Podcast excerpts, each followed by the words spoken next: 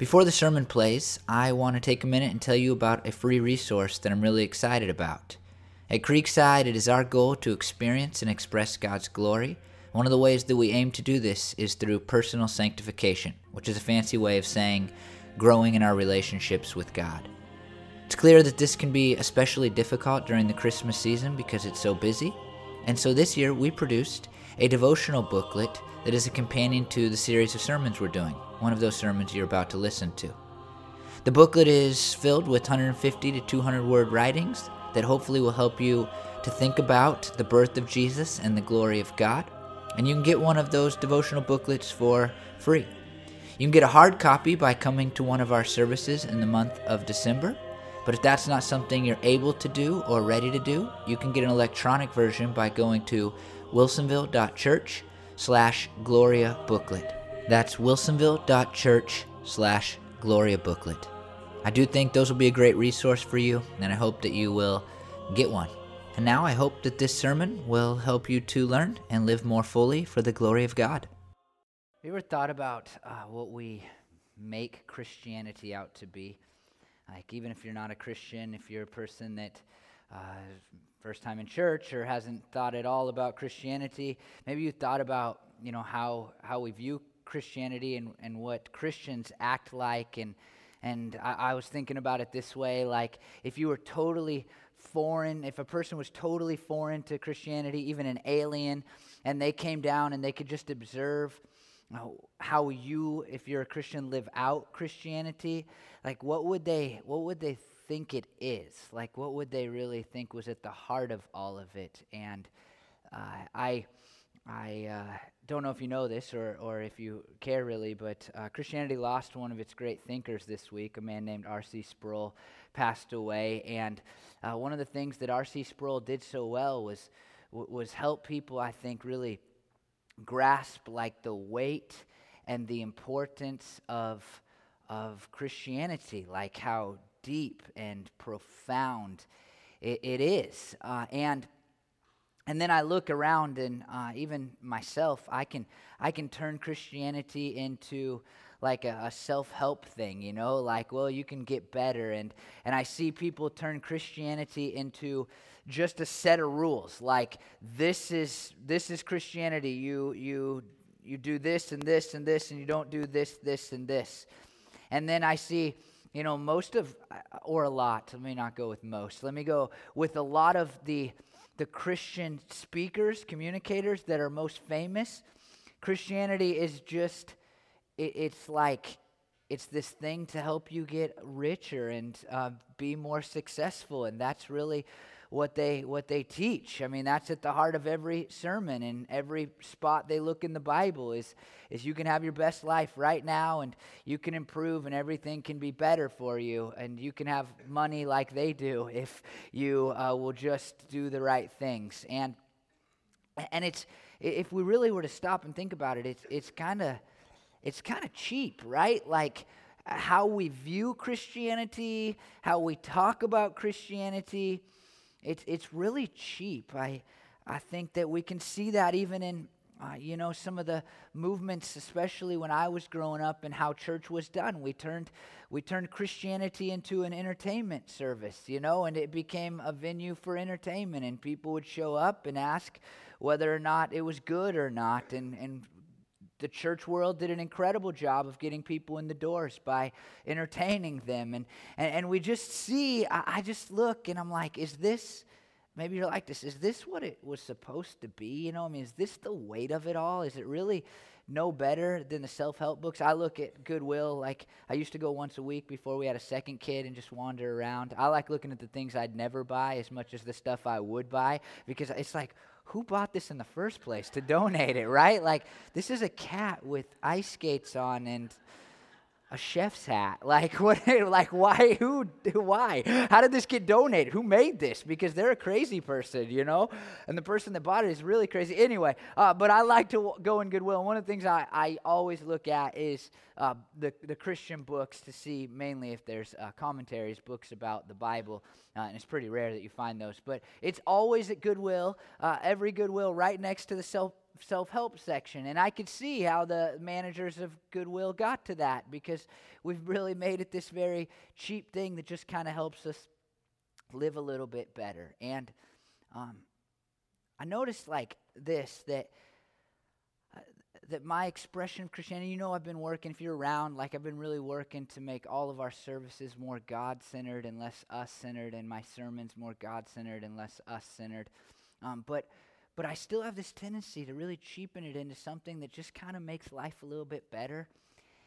And and when I, d- I'm really good at not doing that is actually with with my daughter Hazel and and someday with Hudson and and I express a I think an amazing version of, of Christianity to her because I'm really intentional um, with with my parenting and, and so far at two years in I, I am really good about being intentional of at every area of my parenting. There's not I don't think one area where I'm just willy nilly like this is easier. It's always almost always what's best and not what's easiest. And that has led Bryn and I to, you know, some hard decisions like with television and how much they get to watch it and never having a clean house because we don't let our kids watch TV. Um, and, and so there's, there, there's these, uh, it's just difficult uh, to always be trying to do the right thing and not just the easy thing, which isn't true of my entire life. I don't want to sound that way. But with parenting, I've done a really good job. And so when I communicate Jesus to Hazel, it's it's so it's big to me you know it's just bigger because because all of like like trying to get a church to grow and trying to make people happy and all that goes out the window because i want nothing more than for hazel and then hudson when he can communicate uh, in a in a better way to to really understand how great god is and to live their, their entire lives for Him. Nothing scares me more than my children not being in heaven with me someday. Uh, nothing scares me more. And I don't want anybody to not be in heaven with me someday, but, but a lot of people, if I'm being honest, I really don't care, you know, like down in here. But with my kids, I do. I really, that's the biggest fear in my life. And, and so, when I communicate the, the story of Christianity to them, it, I make a bigger deal out of it, you know? Like Hazel understands that Christmas is Jesus' birthday, and I'm really struggling to tie in why we buy presents for each other, but I'm, I'm working on it, you know? Like, uh, and, and when we read, thankfully, her favorite story in her Bible is, is a Happy Sunday, the resurrection story. And so we, we read that story almost every single day, the story of Jesus rising again, which is really good for our family, I think, in general. Um, but she doesn't re- like the Jesus dying part, and, but it's really important to me that we talk about that because it's, it's important. And so we, we talk about how he died and came back. And, and this morning, what we look at in this passage of scripture we're going to look at is uh, it, uh, it's, it's so weighty and so big that I think all of us, especially at the Christmas season, because it shows the importance of Jesus' birth kind of within it, it, it it's so weighty and so big that I think it should convict all of us about how we express Christianity. And if you're not a Christian, because I don't want to assume that you are, then, then it should convict you that you've at least kind of, and this happens, right? You've ignored the story of Christianity. Like you've just said, ah, I don't believe that, without ever actually thinking about whether or not you should believe it. It should be convicting to you on that level. But if you're a Christian, I think all of us should be like, wow, I take this so lightly. I take this so lightly. And, and what we've said so far in, in this series, in the first two sermons, what I've, what I've said to you is in the first uh, sermon, I said that that really when we are confronted with the glory of God, it should cause us to want to express the glory of God. When we experience the glory of God, especially this time of year in the Christmas story, then, uh, then we should want to express the glory of God. And the normal response when we see how glorious God is, is, is to say, like, hey, God is glorious, and, and to make sure that it's coming out of us through our actions and our thoughts and all of these things. And then, and then last week I said, if we don't view Jesus rightly, then we'll glorify God lightly. And it, it, the less you understand the greatness of Jesus, the more difficult it is to, to bring glory to God, to show how much better God is than people and how great God is just in general. And this week we turn to a passage of Scripture that, that just shows us how incredible Jesus is. And it's John 1:14. And this is what it says The Word became flesh and made his dwelling among us. Now that means nothing about Jesus if you don't go back um, some 13 verses and read John 1 1 through 3 because there's this big setup there in John 1 1 through 3. And, and at the very beginning of, of the author of the book of John's gospel, he says, In the beginning was the Word. Okay, pay attention, pay very close attention to this. In the beginning was the Word, and the Word was with God, and the Word was God. He was with God in the beginning. Through him all things were made Without him, nothing was made that has been made. And then we go back down to verse 14. I'll read it again. The Word became flesh and made his dwelling among us. And that begins for John the life story of Jesus. And what we see is the Word is Jesus. And therefore, we see that Jesus is, in fact, think about this now, God.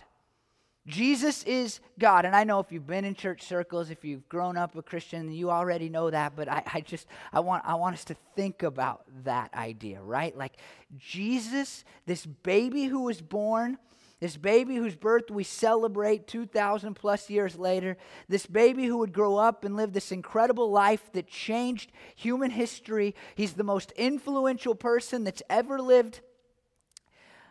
He was not just a man, he was, in fact, God. And in the Gospel of John, John makes a big deal about this idea that Jesus is God. But I want you to know up front, and I'm not going to talk about this for very long, but we also need to remember that Jesus was a person. And, and, and it's interesting here that, that John says this in kind of the most uh, harsh, straightforward, kind of gruesome way. He doesn't say, like, the Word became a man, the Word became a person. He says the Word became flesh. And what John was dealing with at the time was, was probably a group of people who were saying that God did come to earth, but he just looked like a man. He wasn't actually a person. And we call that a heresy in Christian circles, which means it goes outside the, the, the lines that the Bible is set for believing in certain things. And, and so John's dealing with this heresy, this thing that's outside of what it's okay to believe and, and still really be a, a faithful Christian. And so he says, Look, God became flesh.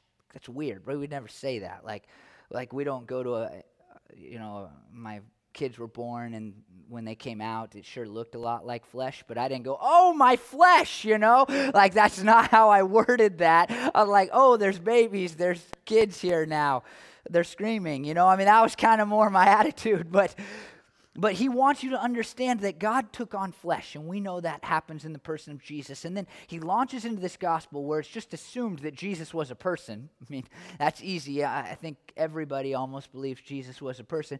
But then he makes it so clear that Jesus was not only a person, Jesus was God in human form. And he does this in a variety of ways, and it's actually the gospel and, and probably the, the part of all the Bible that makes that most clear. But, but there's just these these really fascinating ways that John makes that clear that Jesus was God in human form. I mean, John 1 1, he says it outright, right? Like the word uh, was God, the word is God. Um, and but then there's this these other ways, like John talks a lot about the pre-existence of Jesus. So while we believe Jesus was born as a man, you know, at Christmas, John is very clear that Jesus existed long before that in the version that he calls the Word, uh, this this being that existed in heaven and created. And so Jesus didn't just start to exist at Christmas. Jesus always existed because he's God, as John would tell you. And and so Jesus always existed, and then he was born as a man a couple of thousand years ago. And, and then there's this statement that doesn't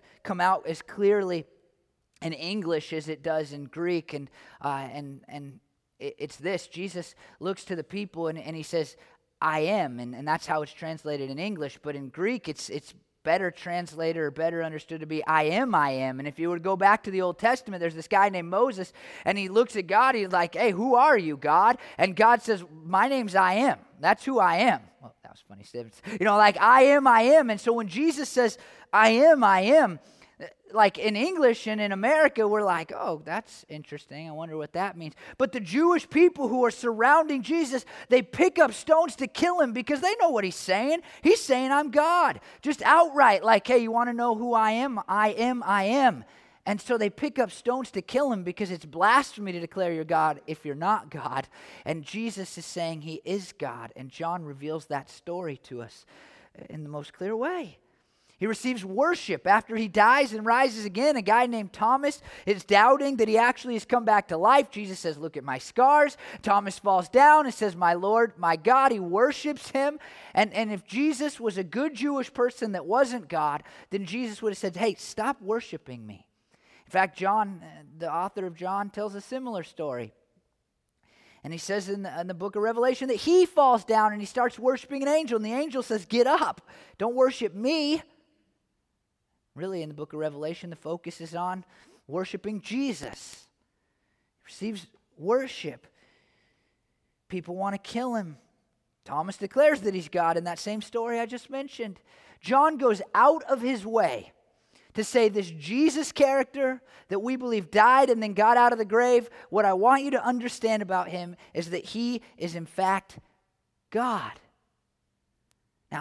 It's, I brought this up last week, and I need to bring it up again here today because uh, this leads to like questions if you're not familiar with Christianity. And it's like, well, if Jesus is God, how did Jesus pray to God and talk to God and say he was here on God's behalf? And, and, and this, this gets into this theological uh, idea, word, uh, doctrine that we call the Trinity. And, and so let me just tell you what we believe as Christians, and it's quite a confusing topic, and I'll make it as, as really simple as possible and then let you kind of go, wow, that's, that's crazy, but at least now you'll know what they teach. And, and so what we, what we believe, what Scripture teaches, is that, that God is three persons. He is Father, Son, and Holy Spirit. And so we believe that there are three beings, one we call the Father, one we call the Son, or Jesus, or the Word, and one we call the Holy Spirit. And, and we believe that these three beings are distinct, separate beings that have, frankly, different jobs in human history.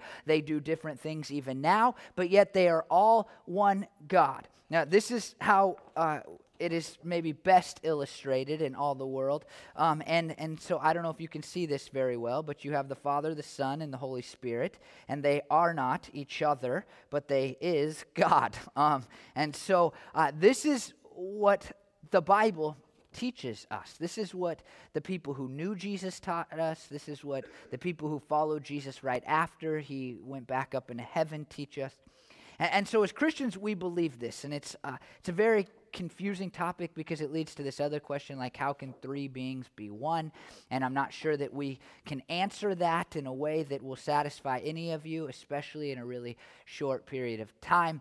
Um, but this is what the scripture seems to teach. It in some ways goes beyond our our human understanding um, but we can grasp it at least in a chart right? Like this we can understand, even if it's difficult to understand how it's possible. And, and, so when we look at Jesus, this is crazy. When we look at Jesus, we actually look at the life of God in human form. That's crazy. F.F. F. Bruce said this the Word, God's very self expression, who was both with God and who was God, became flesh, and he donned our humanity, save only for our sin. God chose to make himself known finally and ultimately in a real historical man. When the Word became flesh, God became a man. That's crazy. And John reminds us back in 1 1, something we talked a lot about last week, that, that this Jesus character was a, a major part of creation. Like the world and everything in it exists because of, of Jesus, the Word who became Jesus. That's a stunning reality.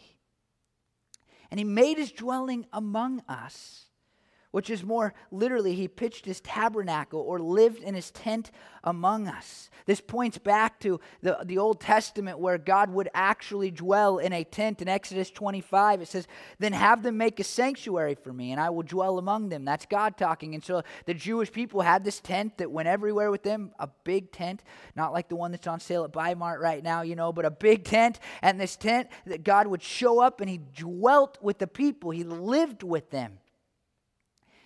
And, and now God is saying, like, hey, I came Christmas in a new and better form, and I, I lived amongst people. That's crazy. And, and in this temple, God's glory would show up in these incredible ways and he'd fill up the, the, the tabernacle, the tent, and then he'd fill up the temple. And, and it's like John wants us to know that in the person of Jesus, what we talked about last week, the glory of God shone brightly. In Exodus 40, 34, it says, The glory of the Lord filled, with the, filled the tabernacle. And what John is saying to us is that in the person of Jesus, the glory of God filled flesh. That's incredible. Starting at Christmas, God chose to dwell amongst people in a new and more personal way, a way that we can understand because we are people. What separates Christianity in large part from every other major religion, at least the religions that believe in a deity, is that all other religions teach that man has to work their way to God, and what Christianity teaches is that God came down to be with man. That's incredible. It's one of the reasons I like our religion more than the others. Not just uh, that I believe it, which I do because of logical reasons, because the work that God's done in my life, but I just like it more, just on a, on a theoretical level, because all these other people are trying to follow these sets of rules in order to work their way to God. And, and John comes along and says, Hey, God came down to you in the person of Jesus. It's incredible. And and here, man, I was I was in the shower and I was really thinking like, how do I illustrate that? And uh, and and I I couldn't come up with anything good. The only thing that came into my head was a golf ball, and that didn't seem very good. And and I was thinking about like, what if like the maker of a golf ball became a golf ball? And I just kept thinking about that, and it wasn't going anywhere. This is how preaching goes sometimes. Like that is a horrible illustration. Uh, and and then I I don't know why, but I uh, th- this is better. I think. Um, so at Christmas, uh, I've told some of you this before, but uh, at Christmas, I become a different person as far as how our house is decorated. And I, don't like clutter very much, and that gets uh, more and more true the older I get. I used to just, if you knew me as a youth pastor and you saw my car, you're like, wow, that's different than the Chad I remember. But like now, I don't like clutter. But then at Christmas, I think I said this last week, I like I want all the clutter. Like I want everything out on every shelf and and and if it's a a toy that was broken when I was like you know, that I got when I was two and I broke it, but I still want it on our mantle, you know. And I think I told you this last week. And Bryn is against that, and so most of the stuff stays in the garage, but we don't get rid of it because someday she's going to come around and let me put it out. I said this about nativities last week, right? But but it's true of like everything, like every See's candy box and every little knickknack that I ever received. But the one thing she lets me put out is my napkin holder that I made in shop class when I was about 13 same year that O.J. Simpson uh, was uh, not convicted of murder because I was in shop class when that uh,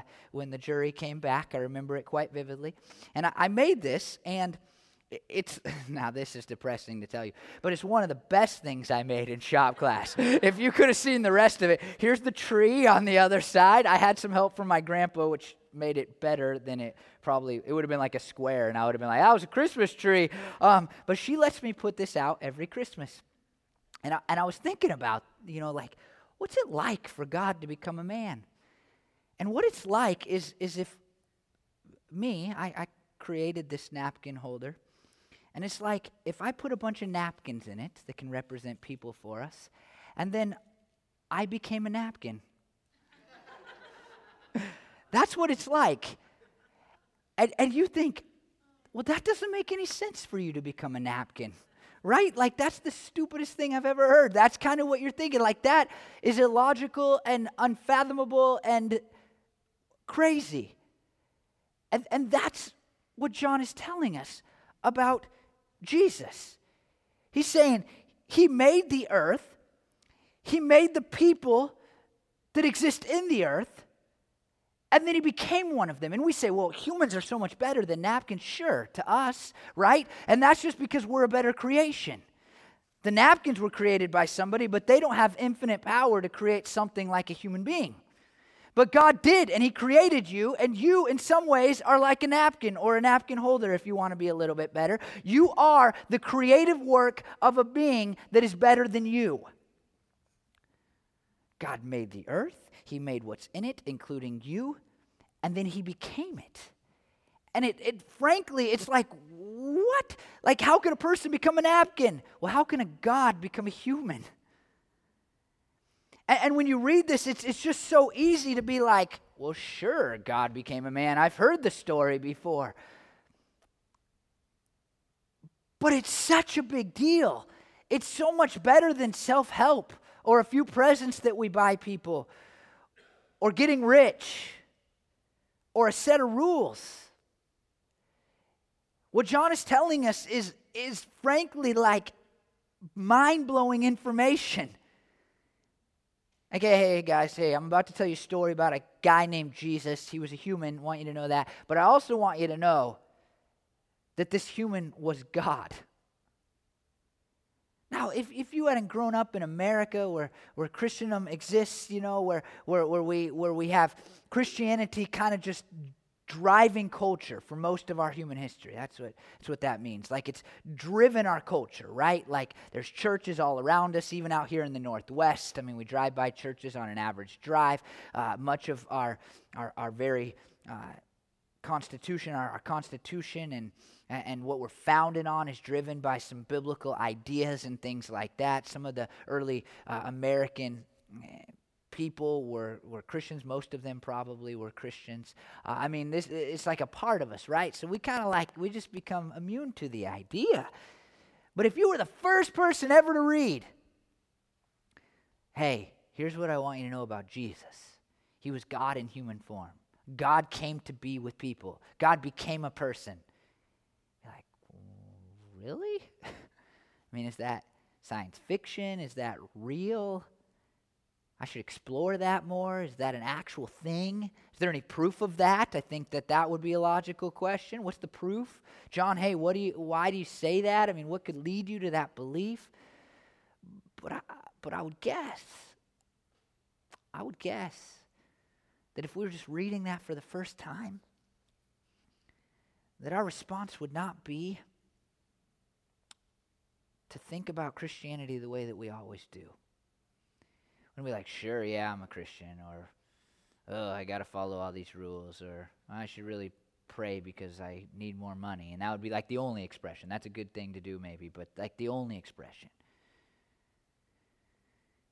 And, and so, what I want, I mean, the first thing is just like, just think about it. Like, God became a napkin. It's almost as ridiculous of a statement because we're a creation just like a napkin, right? We're a better creation.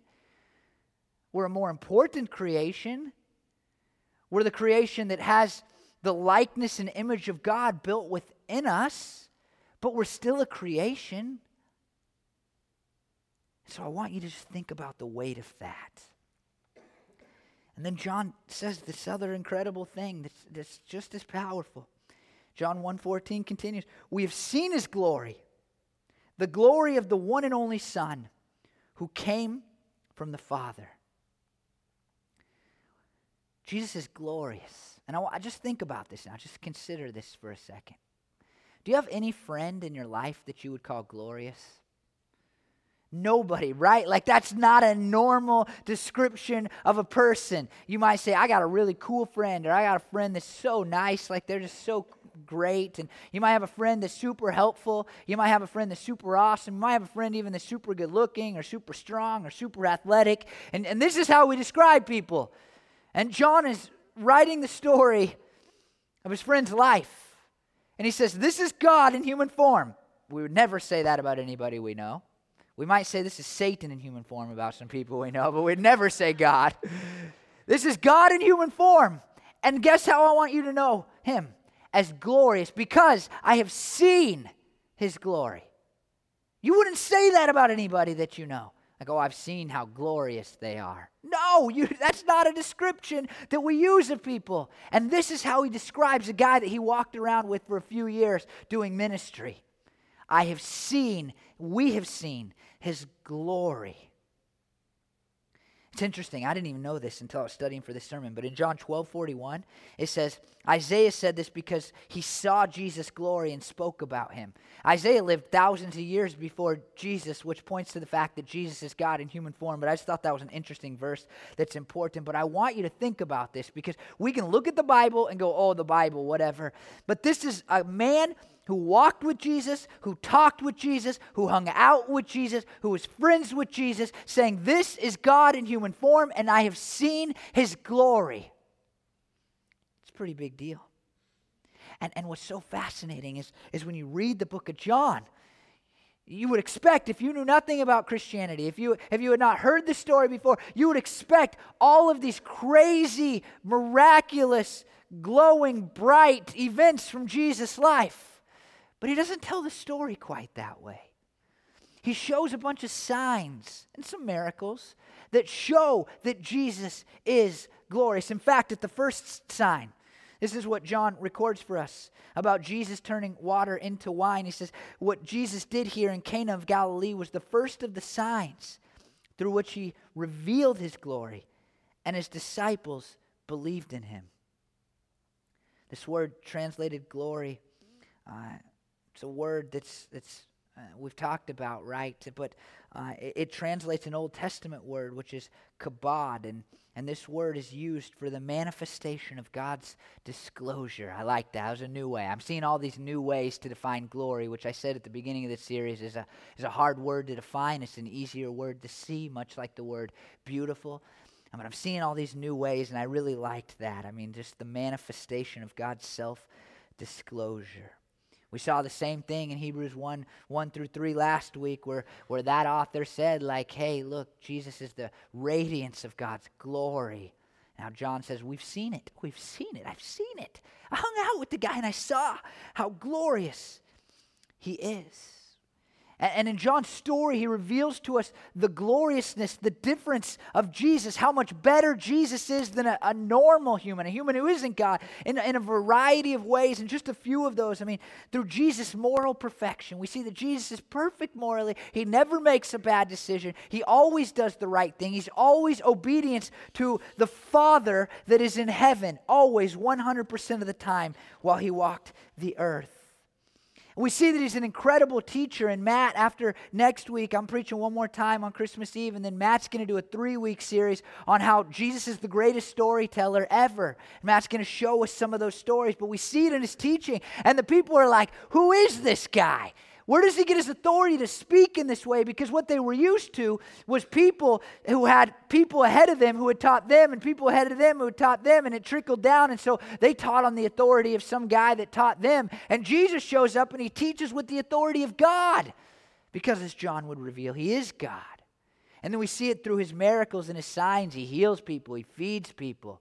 It's incredible to read about the life of Jesus when you're actually thinking about what somebody is saying about the life of Jesus, right? Not just going, well, I've, I've heard before that he fed 5,000 with a couple of loaves of bread and a few fish, but to like be like, a man fed 5,000 men plus women and children with just a few fish and a little bit of bread. I mean, that's incredible, right? And then there's this story that John reveals to us and the other gospel writers reveal to us called the Transfiguration that we talked about last week, where, where maybe the author of this book is up on a mountain with them and, and Jesus humanity is peeled back in some way for a minute and they see Jesus shining brightly. They see the glory of Jesus. Now, all that's incredible. But John here does something that I think is, is so valuable. Because at the beginning of his book, he's saying, Look, this is God in human form. We have seen his glory. And now he connects something to the glory of Jesus that's, that's kind of like a bait and switch. You'd expect, you know, like bright shining lights or fire or smoke, as we see often in the Old Testament. But this is, this is what John connects it to in the last part of this verse. I'll read it all together. We have seen his glory, the glory of the one and only Son who came from the Father, full of grace and truth. The language of this in Greek, which is what the New Testament is written to, connects the glory and, and, the full of grace and truth. And so, what John is saying is like, hey, we've seen the glory of Jesus. And let me tell you one of the ways we've seen it is in how gracious he is and how perfectly he represents the truth. D.A. Carson says the glory of God manifest in the incarnate word was full of grace and truth. Now, there's a couple of different options on what John is connecting this to. And frankly, he might just be saying it because he just experienced the, the grace of Jesus and the truth of Jesus. But I think that he points back in these two words to something that took place in the Old Testament, something we've already read about in this series, talking about the glory of God. In Exodus 33 18 and 19, there's this conversation that I mentioned a couple weeks ago between Moses and God. And there it says, Moses said, Now show me your glory. He's talking to God. And the Lord said, I will cause all my goodness to pass in front of you, and I will proclaim my name, the Lord, in your presence. I will have mercy on whom I have mercy, and I will have compassion on whom I have compassion. As I said last week, part of the glory of God, and we don't think about this if we think about glory at all, but part of the glory of God is plain and simply the goodness of God. And so John says, Look, I've seen, I've seen his glory. And I think part of what he's saying is I've seen how just good Jesus is. But then this, this other part is just so interesting because in, in, kind of that same conversation between Moses and God, Moses says, Show me your glory. God says, I'll show you my goodness. And then, and then later, God passes in front of Moses. And here's what we read in Exodus 34, 5 and 7, and 5 through 7. I think it's right up the alley, at least, of what John's saying. And I think it's actually what the book of John is trying to connect to. In Exodus 34, 5 through 7, then the Lord came down in the cloud and stood there with him and proclaimed his name, the Lord. And he passed in front of Moses, proclaiming, The Lord, the Lord, the compassionate and gracious God, slow to anger. Notice this abounding in love and faithfulness, maintaining love to thousands, and forgiving wickedness, rebellion, and sin. Notice those two words that connect so clearly, right? I mean, that first word, love, is this Old Testament word that's the best word in the Old Testament. It's a Hebrew word, hesed, and and hesed is a word that, that translates like a lot of the good things that you read in the Old Testament. So if you're like, oh, I really like that God is loving, it might be the word hesed or loving kindness, it's often translated or covenant love is how people understand it. And what it is basically is, it, is it's this love and graciousness, this kindness of God that is based on the promises that God has made and not based on, on human merit or what the people had done to deserve it. It's much like the idea of grace that we read about in the New Testament. And, and so Moses looks at God and God passes in front of him, and immediately we see that, that God loves people, not because of what people have done, but because of who God God is in his very nature, rich in love and abounding with grace. And then we see that God is faithful. And in the book of John, truth is a really important uh, concept, a, a fairly kind of confusing concept. I mean, at one point, Jesus declares, I am the way, the truth, and the life. It's really interesting. What does it mean to be the truth? You know, I mean, what is that right there? And then in John 18, 37 through 38, it's at the very end of Jesus' life, and he's with this guy named Pilate, and Pilate has his fate in his hands, and Jesus brings up the topic of truth, and he says, This, everyone on the side of truth listens to me. And then Pilate says, What is truth? It's this really profound moment, and John's already kind of shown us Jesus is the truth. But the part I think that Jesus brings out, or John is bringing out here about Jesus, is not kind of this broad idea of truth, but something more narrow that's wrapped up in it, and that is that Jesus is perfectly faithful, and what he shows to us is the perfect faithfulness of God to humankind. God created us. God wanted a relationship with us. God made a bunch of promises that says, "Look, I'm going to give you a way to remove your sin and to be in relationship with me and to spend eternity with me." And then Jesus came. And in Jesus, John saw the gloriousness of God in part by seeing how gracious and wonderful and loving and faithful God is to people think it's interesting that people are searching for something they can hold on to, right? I mean, just look around at our culture, just get on social media, and everybody wants something that they can cling to because, because, because what we take as truth is shifting so fast, right? I mean, all around us it's shifting, and, and what people believe today will be different tomorrow.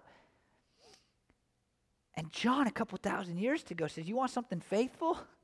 Well, I've seen something faithful. I saw Jesus, I saw God in human form. Now, look, I just, this is what we, this is what we just need to get in our heads. Like, Jesus is God in human form. He's perfectly glorious because of that. And one of the ways that it was seen is through his incredible grace and truth. And, and I think about this. I think about grace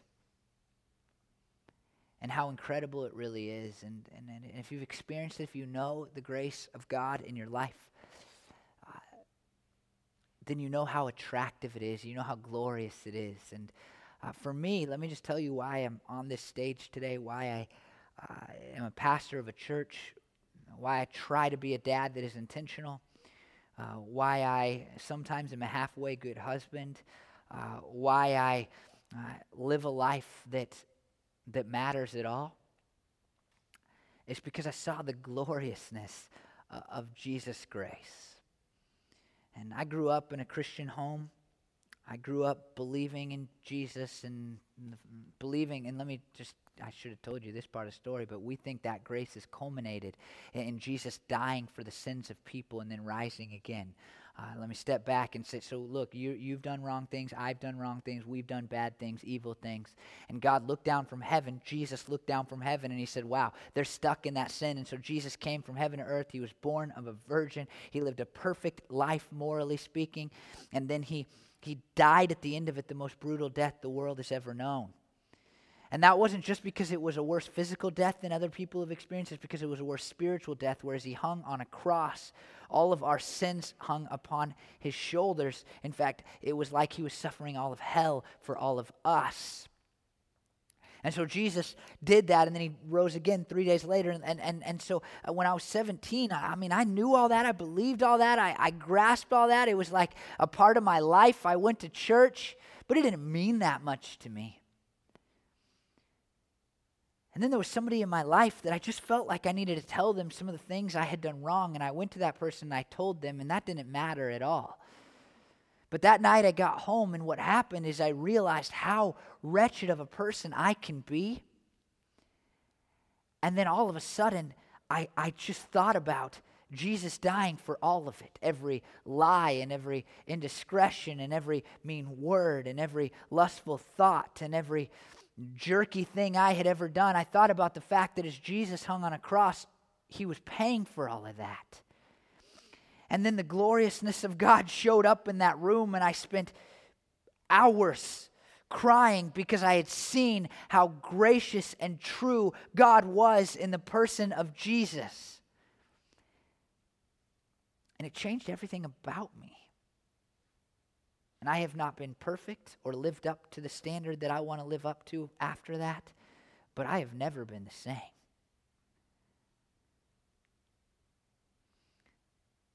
And I think when we think about Jesus, it's so easy to just be like, I've heard it before. But when John opens this gospel and says, Look, when Jesus came, let me tell you what came. First, God came. Second, the glory of God came. And third, the grace and truth of God came. What we see in that opening prologue to his incredible gospel story, that the one that John writes, is we see that God is glorious in his grace. And what we really see is that if we want to think about how glorious God is, then we must think about the gospel story, the story of Jesus' birth and life and death and resurrection. And I'm telling you, I, have said in this series that when we experience the glory of God in the Christmas story, we should express it. And when we view Jesus wrongly, then we're going to glorify God lightly. And, and here's what you need to understand that if you're really going to glorify God and express His glory, then you must understand the gloriousness of the gospel. I would say it this way God's glory is experienced in God's grace, which is explicit in God's gospel.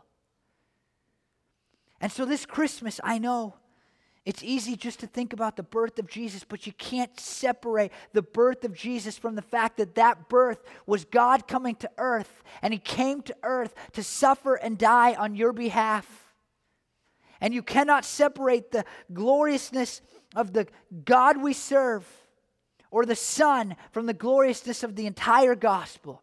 That Jesus would come and He'd die for our sins and He would rise again so that we might spend eternity in heaven. And so, as you spend the next week and a couple days thinking about Christmas, I want you to remember that God's glory is experienced in God's grace which is explicit in God's gospel. And I want you not to take this Christianity thing lightly, but to feel the weight of it, the weight of God's glory coming to earth in the person of Jesus and offering us his perfect, amazing grace. I want to pray that you'll do that.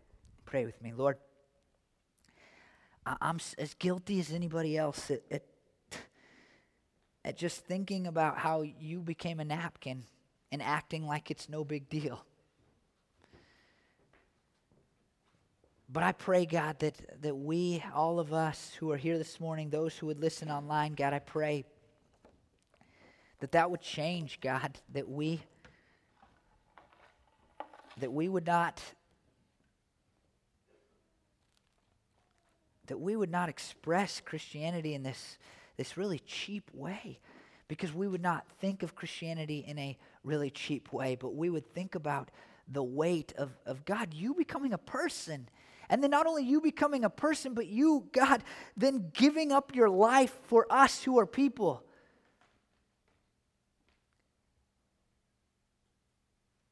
Lord, I, I just I just don't want us to go through, especially the Christmas season, but our lives treating the story of your gospel like it's unimportant or unvaluable or not cool. And so I pray that you change us, Lord, if that's us. I pray, God, for any non Christians who are here who will listen online later. God, the people who have not given their lives to you, I pray, God, that they would give their lives to you. But if they won't, I pray that it would at least consider what John is telling us about you.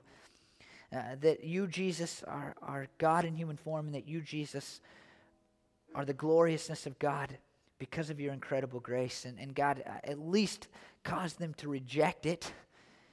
But I pray they would not dismiss it without thinking about it.